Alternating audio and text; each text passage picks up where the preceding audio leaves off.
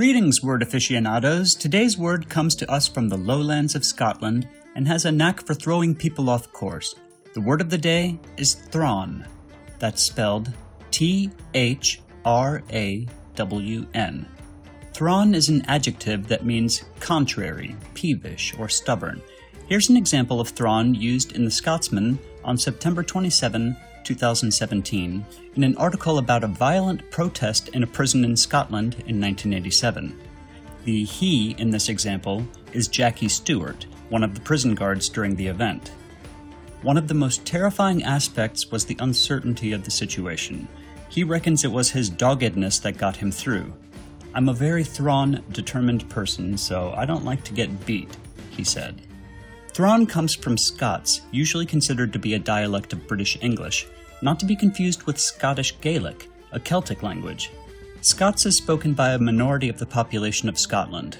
Because modern English and the Scots dialect diverged independently from Middle English, they share many words in common, but with slight differences.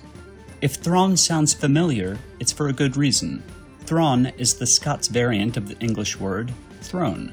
But while we use throw to mean to hurl or cast an object, the Scots word thraw preserves the Middle English sense of the word, to twist or to turn.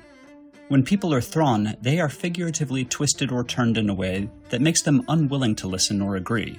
Those of you familiar with the Star Wars extended universe may recognize Thrawn for a different reason. Grand Admiral Thrawn is a character introduced by author Timothy Zahn in the 1991 novel Heir to the Empire.